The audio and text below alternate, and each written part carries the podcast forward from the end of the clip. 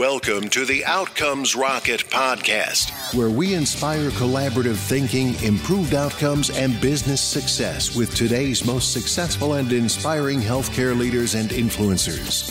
And now, your host, Saul Marquez.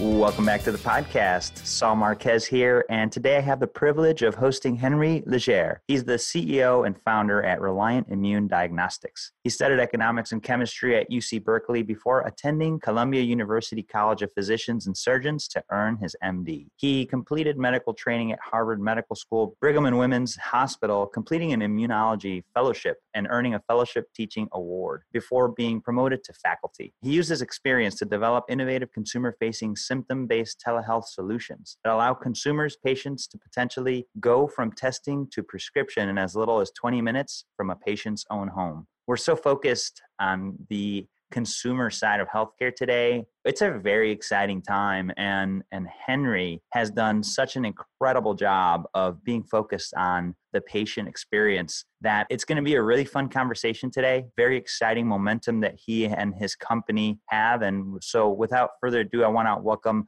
Dr. Legere to the podcast. Thanks so much for joining me. Yeah, Saul, thanks for having me. This is going to be a fun talk. It sure will. So so what inspires your work in in healthcare, Henry? I mean, so there's not just one thing, but one thing that I can say um, is definitely a, a seminal moment um, was when I was in the fourth grade. My dad had a stroke right in front of me out at a restaurant, wow. and so over the course of you know from being in the fourth grade through going to college, my dad was in the military at the time, so he was um, considered 100% permanently disabled after that, and um, had ben- veterans benefits. But when um, the Reagan administration froze veterans benefits in the 80s it hit our family pretty hard. And so, uh, trying to find access to health care when the veterans hospitals and clinics were closed and then actually be able to afford health care. You know, it was just being a child and watching your, your parents struggle like that was very impactful. So when I went to college, it, it was halfway um, with a sense of purpose to, you know, one day it, try to practice healthcare and be compassionate and, and just be mindful of the challenges that families with healthcare burdens experience. Wow. That's a story, man. I, I, I didn't even know that. So at one point during the Reagan administration, the VA closed. Like yeah, so it was it was one of those things where it was one of those things where um, the government didn't have a budget and they were playing hardball, and so um, I think that the Reagan administration, and I'm not playing politics. I, I, I no, just, you know, I get it. I, I think that the I think that the Reagan administration felt that there were a lot of entitlements that, that needed to be cut and when you're trimming the, the belt and trying to figure out how to um, balance a budget and get people to come to the table. And so it was a bargaining tactic and it just went on and on and on. So it ended up being about I don't remember if it was six or nine months, but you know, when you're looking for a doctor and you're trying to pay those medical bills, it was a long time to, and it wasn't just the, you know, the medical benefits, it was also the, the actual salary that my dad got as a disabled veteran. So it was even just the stipend that we lived on. You know, suddenly we were, we went from very little money to almost no money. Oh, wow. Yeah. That, I'm sure that was hard.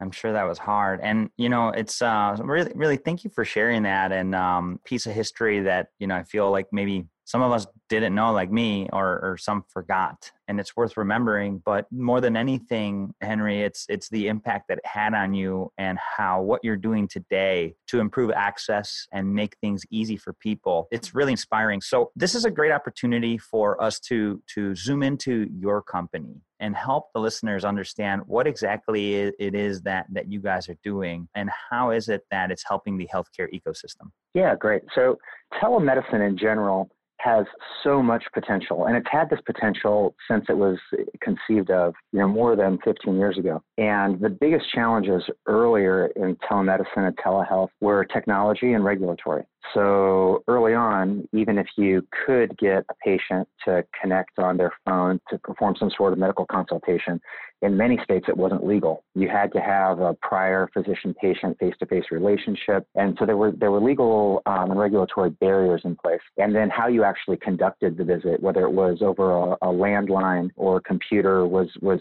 different in different states. Who could actually conduct the visit, whether it had to be a board-certified physician or if it could be one of the mid-levels like a nurse practitioner or a PA working under the direction of the physician. That also is different state by state. And so with those hurdles in place, it made it very challenging to utilize what has the potential to be something very much more affordable and also something that can almost immediately increase access. And so, uh, one of the positive developments over the past couple of years is that technology has caught up.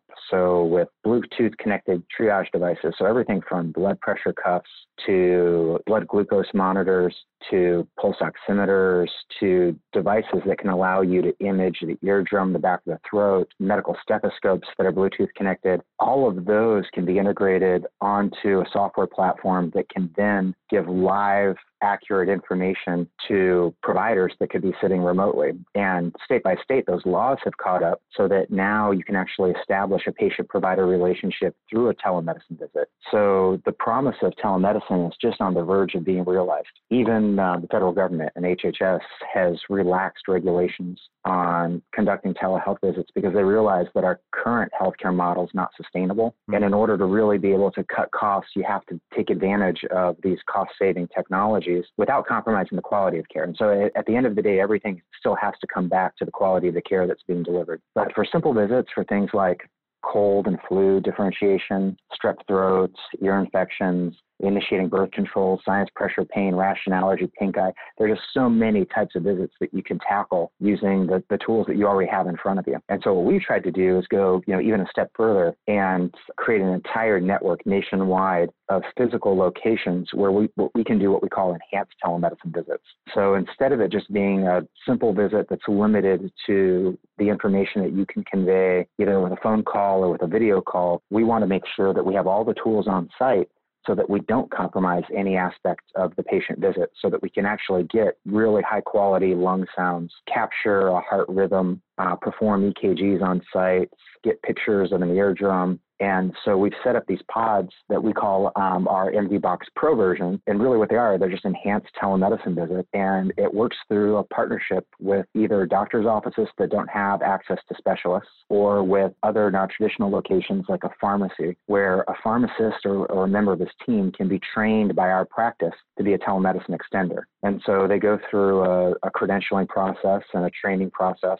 And uh, we basically show them how to be a, a medical assistant in our medical practice practice. And then we maintain their certification on our administrative platform. And then it becomes a true partnership. So when people um, are on site in any of these pharmacies, they can initiate a, a doctor's visit or a visit with one of our other practitioners, like a nurse practitioner or a physician assistant. So um, it's exciting times. It really is. And, you know, as you think about that moment when your dad didn't have access to care, what you're doing today is just like incredible. And it kind of reminds me of Howard Schultz, kind of his experience with his dad. Not sure if you know that experience. I don't know his story, no. Yeah, so so Howard Schultz, the CEO of Starbucks, his his dad got hurt at work and it was a re- was really bad and they let him go and they didn't cover any of his bills and it was really bad and it really affected the family in a in a severe way that because of that okay. he made a decision that every employee even part-time at starbucks would have oh, insurance. Yeah. they've got great benefits. Yeah. Yeah. Uh, that's uh, I, I, told my sister when she was going to law school go work at starbucks so you get health insurance. Exactly. And you know what? It's these experiences uh, that that really um, make the entrepreneur and strengthen the the mission. And Henry, your your story is is, is awesome, and and what you're doing today will help people, whether it be pharmacies or or physician practices that don't have specialists. I think it's a it's a great thing in areas like rural areas. I mean, there's there's huge need, and even urban areas where transportation or social determinants of health could be an issue. That's exactly right. I mean, it, you, even in urban environments where you may have very long um, bus waits, or it, yep. you have to walk several miles to catch the bus. And even if there's an appropriate density of primary care doctors, there may not be access to specialists. And so um, there's a need inside the most heavily populated areas, but then especially as you get across rural America. And, you know, part of our mission is to increase access to healthcare in the United States, but we also have a global mission. And so we've also been in preliminary talks with folks in India, with um, folks in sub-Saharan Africa and parts of Central and South America, because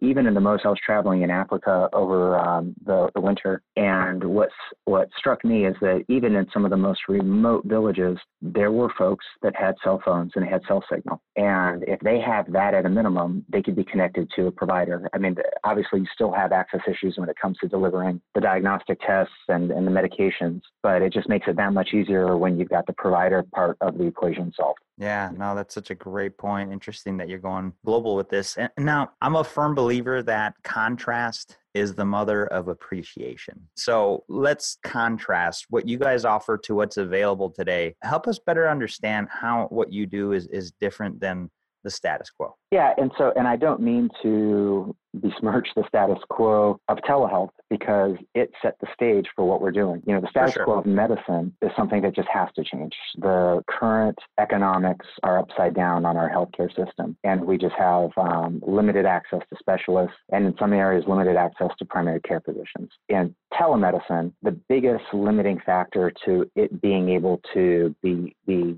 utilized is the concern that maybe you don't have the same quality of care being delivered through a telemedicine visit. And, and that's a concern that we have and we take seriously.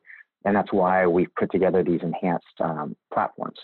And so if you're doing a strep visit and you're doing it simply by talking to somebody, you can use CDC criteria for empirically diagnosing somebody with strep, but you don't want to overprescribe antibiotics when they're not needed. We don't right. want to encourage the development of superbugs, and people do have allergies to medications and they do have certain toxicities. So we want to be very mindful of only prescribing appropriately. So if you can actually augment that, and that's what we call enhancing the visit, if you can augment that telemedicine visit for strep throat with an actual point of care diagnostic and actually have medical grade imaging available where we can really look at the throat and see are there exudates on the tonsils? Do we see palatal petechia? And really get a heart and lung exam as well. It's just a step further. It may not be as good as what you would get, you know, with having the most skilled specialist or, or practitioner place their hands on you, but it's something that can genuinely approach that level of, of, or that quality of care. And in some cases, you actually can surpass it because a lot of these sites don't have access to the same tests or the same devices that we're putting in these um,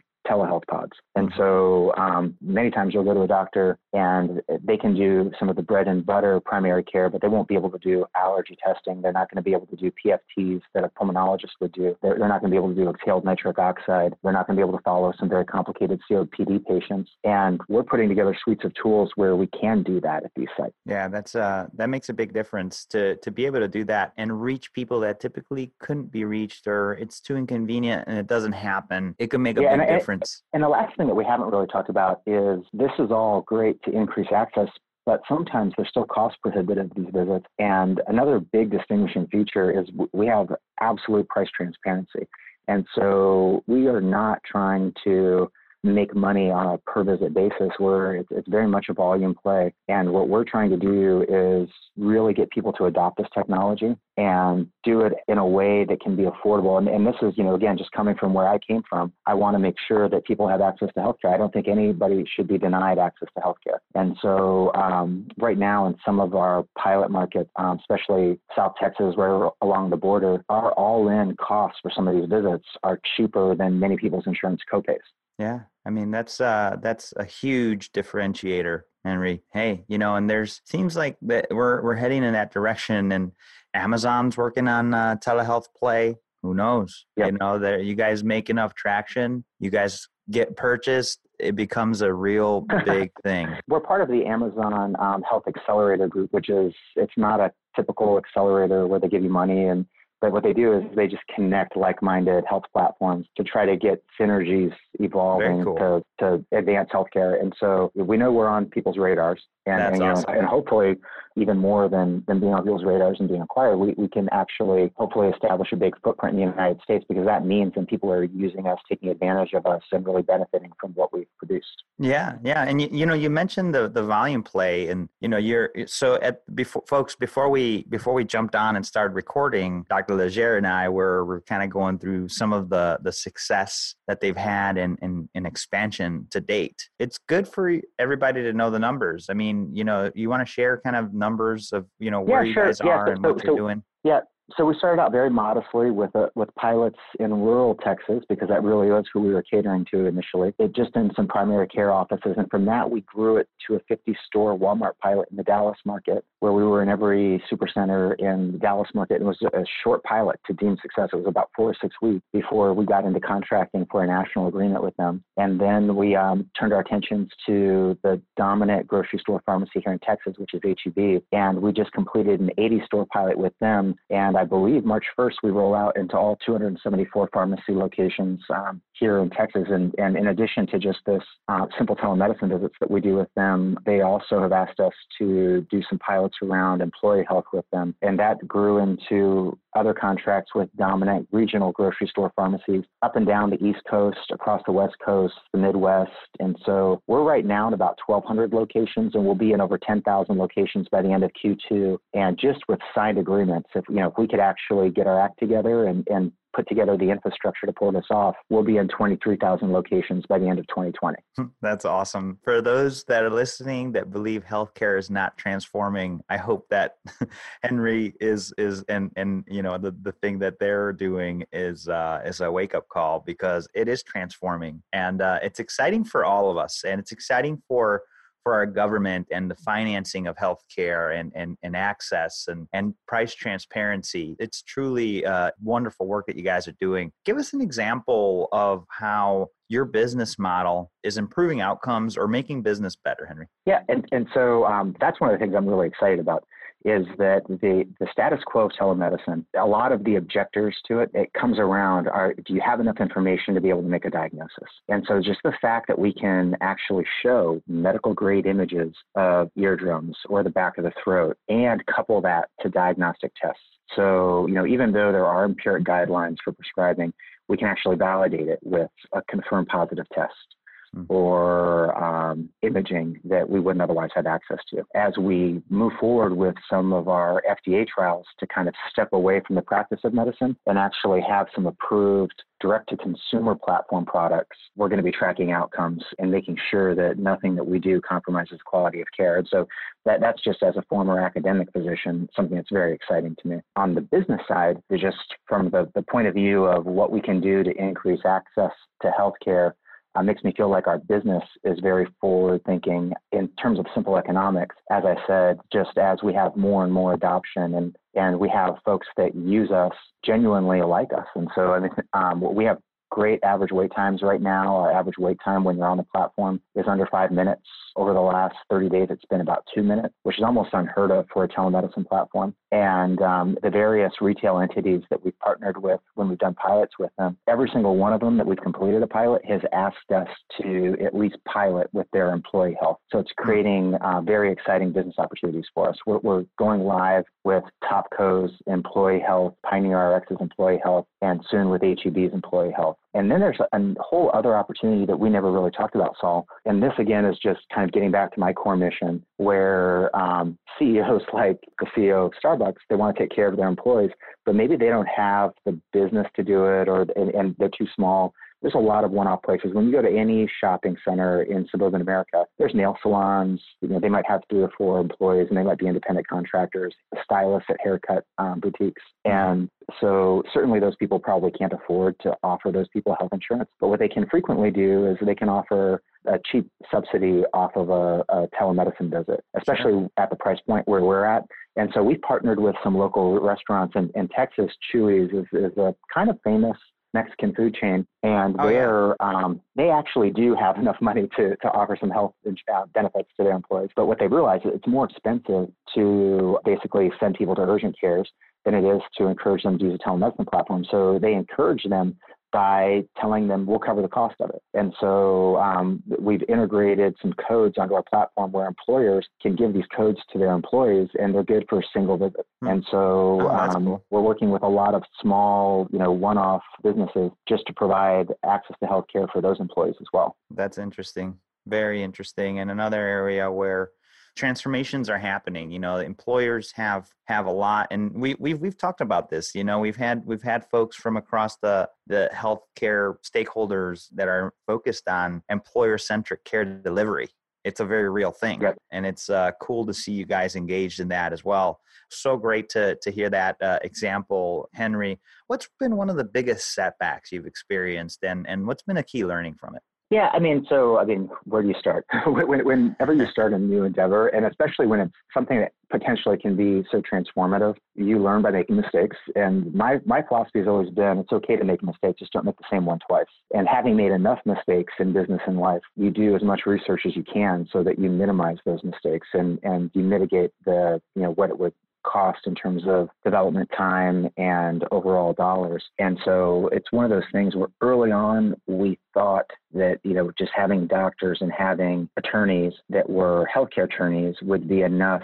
to be able to figure out what the regulatory complexities are to allow us to go into new state. And what we realized is you just have to bite the bullet and you have to spend the big dollars. So now we have a 50 state roadmap where uh, it's one of those things that I, I tell friends and other people in healthcare this is the most expensive 30 pages that I've ever generated, but it, it's a very detailed um, and it gets updated, you know, up to the month state by state roadmap on wow. all of the regulatory and legal complexities of practicing medicine in each state. And that's still going to be a, an, an, ongoing hurdle. The practice of medicine in the United States, it's not federal, it's state by state. And so so interesting because we're all trained the same way. And you go to, you know, I went to Columbia University in New York City, but we sent out doctors from my graduating class to probably just about every state in the country. And then we all have different local state regulations that really are have nothing to do with the fundamental physiology and biology of the human. And so in order to cut costs, the federal government actually proposed very recently in the last six months of federalizing uh, medical permits. And there's a lot of pushback from states and um, what was the and one of the about? things so I don't want to get into the politics of it, okay. but you know, it's uh, the, the, states really do like to. Um, the pessimist in me would say it's a money making opportunity to, to license and credential a doctor in your state because you charge mm, them fifteen hundred dollars. But the non pessimist in me, the, the pragmatist, realizes there are some considerations that the politics of every area is a little bit different, mm. and so especially when it comes to reproductive rights and the age of consent in various states, those are voted on by the people that live in those areas state by state, and then that impacts the practice of medicine. And uh, just to give you an example, if, um, and this is all, you could have a whole conversation on this, you could invite some reproductive rights specialists and really get a fun debate going. But if, if you're in the state of California and somebody, and I don't remember what that age is right off the top of my head, if it's 13 or 14, if a child that is 13 or 14 comes in and wants to initiate birth control, you are legally required to give it to them without telling their parent. In the state of Texas, that age is about 16. So if that same 13 year old had come in, asked for birth control, and I gave it to them, that's considered felony abuse. Wow. And so it's, that's a criminal offense to the doctor. So it's important to know what the laws sure. are because you think you're doing, you know, what, what, what is best for the patient and what's legal in one state, and it can be a felony in another state. So um, is what it is that'll no, be an ongoing a, challenge. And that's a great example, Henry. You know, and I'm glad you brought that up, and and you gave us both perspectives. It's it's good to to appreciate that. And good mentor of mine always told me, you know, the an expert always understands the fine distinctions. And yeah, that, that. that that's a you know Immanuel Kant said that if you want to think rationally, you have to understand a problem from the point of view of every person. Love and it. you know, it's, it's one of the three steps. And so like you, you always have to do that. And you got to try to step into their shoes and figure out where they're coming from. There's a lot less conflict. You don't have to agree with them. At the end of the day, you should think for yourself, but you definitely have to understand what the issue is from, from another point of view. That's brilliant. Brilliant. So what, what are you most excited about today?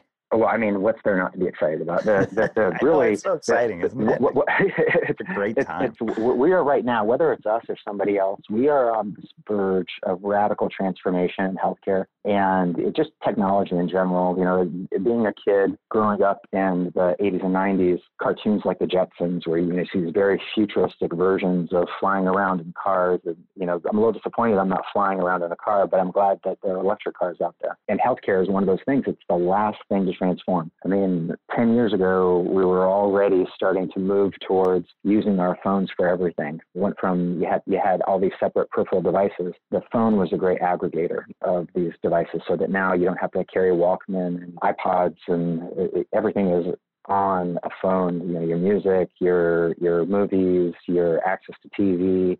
You hail a taxi um, on your phone and the last vestige that's holding out is medicine. And so you order your dinner, have it delivered to you, but right now you still have to go to see a doctor. And so we're finally stepping into that realm of taking advantage of the technology and and the regulatory environment has transformed so much in the last couple of years. So it's you know it's exciting on all fronts. Technology is catching up. People's usage of the technology is is finally getting to a point where the people actually are craving it and asking for it. And the federal government recognized it and they relaxed regulations at a federal level and state by state. The same thing has been happening. There's only a handful of states that are a little bit more challenging, but for the most part, states have have very much come around to realizing that this is the solution. Yeah, that's awesome, man. Well, definitely uh, an exciting time. You guys are are leading the charge, and the coolest thing of it all is that you've got the the outcomes, you've got lower costs, and you've got you've got all of it put together. So super excited for what you guys are doing, and uh, I'm curious, what are you reading today, or what's one of your favorite books?